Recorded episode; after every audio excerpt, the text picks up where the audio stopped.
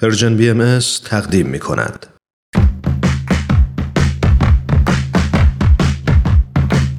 نقطه سرخط.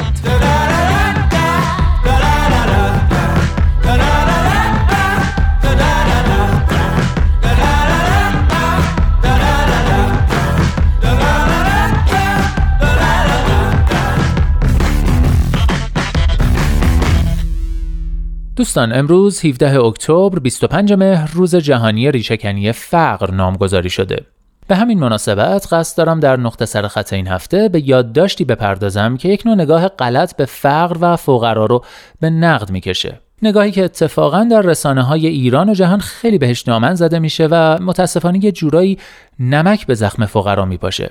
برای اینکه با این نگاه بیشتر آشنا بشید، ابتدا 1 دقیقه از سخنرانی انگیزشی آقای دکتری رو بشنوید که به تعریف فقر میپردازه و دلایل فقیر شدن فقرا و ثروتمند شدن ثروتمندان رو با همدیگه مقایسه میکنه. بشنوید. فقر مساوی است با موانع ذهنی. بهانه ها، موانع، آره نمیشه، نمیتونم، ناباوری ها، اینا مترادف است با کلمه فقر. و باورها، احساسات، توانمندی‌ها، اقدام‌ها، حرکت‌ها، ایده‌ها مساوی است با ثروت. لذا به نظر میاد که واقعاً چه تفاوت فقیران و ثروتمندان. خیلی دوست دارم اینو قشنگ بدونید. می‌دونید ثروتمند چه می‌کنن که فقیران نمی‌کنن؟ فقیران چیکار می‌کنن این کار رو ثروتمندان نمی‌کنن؟ مثلا فقیران مرتب تلویزیون نگاه می‌کنن، ثروتمندان مرتب کتاب می‌خونن. می‌دونی؟ فقیران همش به گذشته‌ها فکر می‌کنن، ثروتمندان به آینده فکر می‌کنن. فقیران همش به هزینه‌ها فکر می‌کنن، ثروتمندان به درآمدها فکر می‌کنن. دو پارادایم مختلف، دو نگاه. می‌دونی فقیران همش میگه چجوری من نمیتونم، ثروتمند میگن خدای چجوری من میتونم. می‌دونی یعنی چجوری به عنوانی که نمیشه، نمیتونم، من میتونم.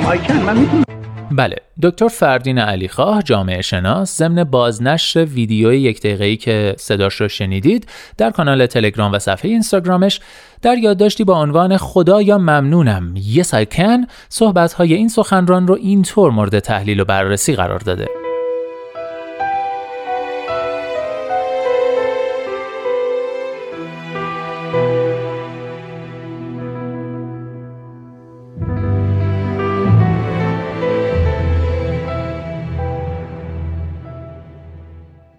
جی ایلن در کتاب موضوعات تفاوت که در سال 2004 منتشر کرد، جمله‌ای در خور تأمل دارد.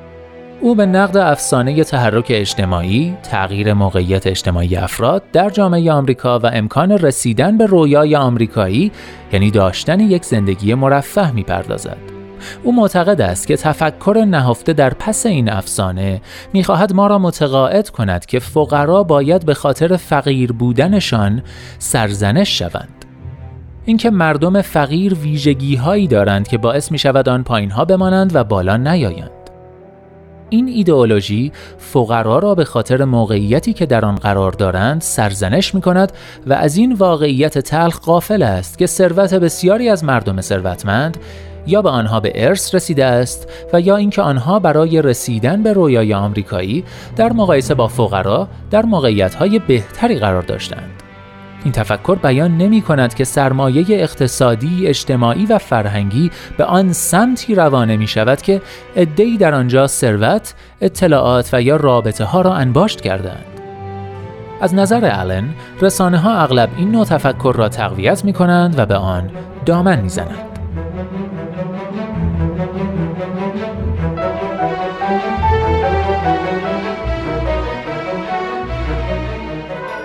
ضمن احترام به شخص سخنران عزیز که فیلم او به پیوست آمده، باید بگویم که یکی از ویژگی‌های روانشناسی زرد یا آنچه شبه روانشناسی نامیده می‌شود، تقلیل مسائل اجتماعی و مشکلات ساختاری جامعه، نظیر نابرابری طبقاتی و شکاف بین فقیر ثروتمند، به ویژگی‌های فردی و شخصیتی است. گویی همه چیز در گرو همان جمله کوتاه I can نهفته است. مشتتان را گره کنید، این جمله را بگویید تا درهای پیشرفت به رویتان باز شود. من، یعنی دکتر فردین علیخاه، به هیچ وجه مخالف آموزش مهارت‌های کسب و کار به افراد نیستم. مشکل در سطحی کردن برخی از مباحث پیچیده اجتماعی است و این امر را جفا به افرادی می‌دانم که با هزاران امید در دوره‌های مختلف امید و اراده سازی شرکت می‌کنند ولی پس از مدتی حاصل آن سرخوردگی و ناکامی بیشتر برای آنان است.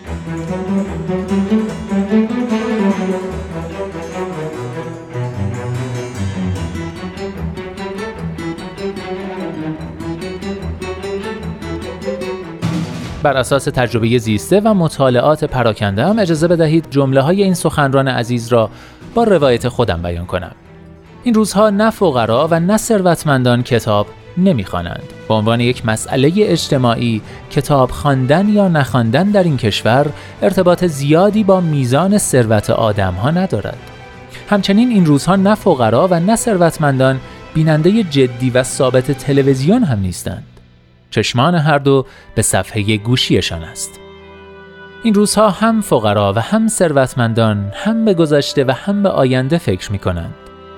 اولان که هر دو حسرت گذشته را می‌خورند و فرقی بین آنها وجود ندارد. در ارتباط با آینده هر دو هر روز قیمت ارز را چک می‌کنند. هر دو خوب می‌دانند که برای حفظ ارزش داراییشان باید چه کنند، ولی تفاوت در آن است که فقرا هر روز بیشتر و بیشتر نگران و پریشان میشوند چون نمیتوانند کاری بکنند. میبینند چه بلایی دارد بر سرشان میآید ولی جای مانور اقتصادی ندارند. به همین دلیل به هزار راه متوسل میشوند تا به آینده فکر نکنند. تلاش میکنند به هر نحوی فکر خودشان را از آینده منحرف کنند.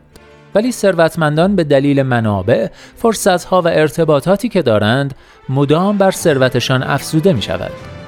آنان مدام در صفحات تقویم خود برای آینده نقشه‌های خوب می‌کشند.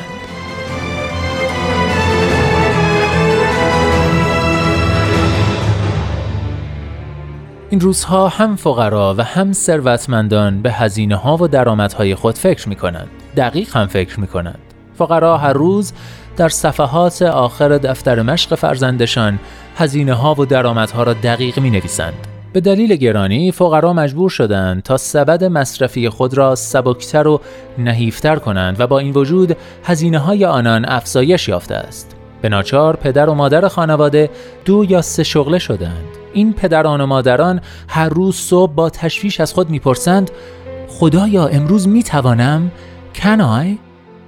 منظورشان تأمین مخارج همان روز است و نه بیشتر. در مقابل ثروتمندان به دلیل نوسانات ارزی و فرصت‌های خوب ناشی از آن هم درآمدشان چندین برابر و هم سبد مصرفیشان سنگین‌تر شده است. آنان مدام با منابع خبری خود تماس می‌گیرند و پس از آن چیزی را می‌خرند و چیزی را می‌فروشند. آنان هر روز صبح به هنگام گوش دادن به یک موسیقی پر انرژی در داخل ماشینشان با خوشحالی به چشمان خود در آینه خیره میشوند و با صدای بلند میگویند خدایا ممنونم Yes I can.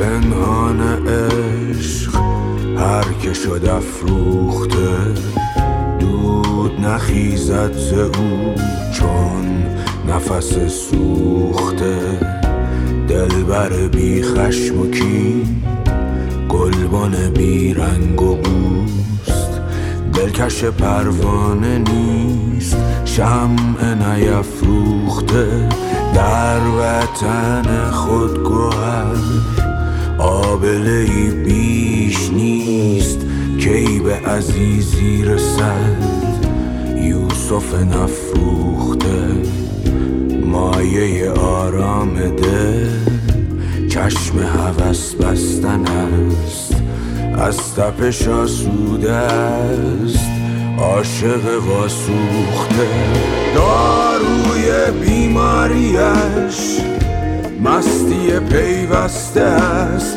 چشم تو این حکمت از پیشه که آموخته، آمد و آورد باز از سر کویش کلیم، بال و پر ریخته، جان و دل سوخته.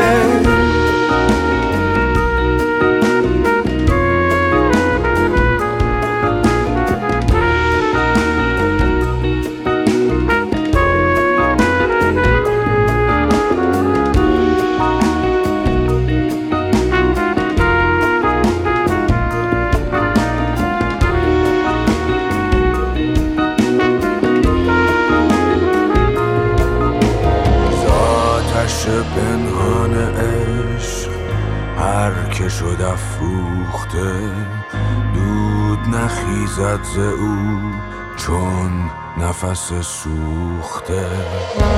دلبر بی خشم و کین، گلبن بی رنگ و بوست، دلکش پروانه نیست شمع نیفروخته.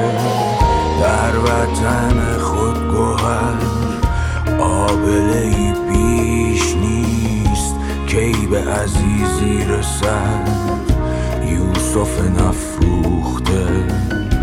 مایه آرام دل چشم هوس بستن است، از تپش آسوده است، عاشق واسوخته. داروی بیماریش مستی پیوسته است. چشم تو این حکمت از پیشه که آموخته، آمد و آورد باز از سر کویش کلیم، بال و پر ریخته، جان و دل سوخته. آمد و آورد باز از سر کویش کلیم، بال و پر ریخته، جان و دل سوخته.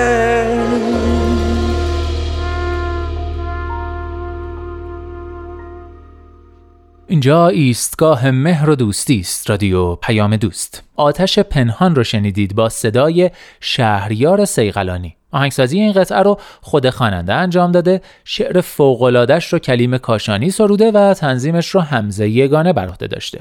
امیدوارم شما هم مثل من از شنیدن این آهنگ لذت برده باشید.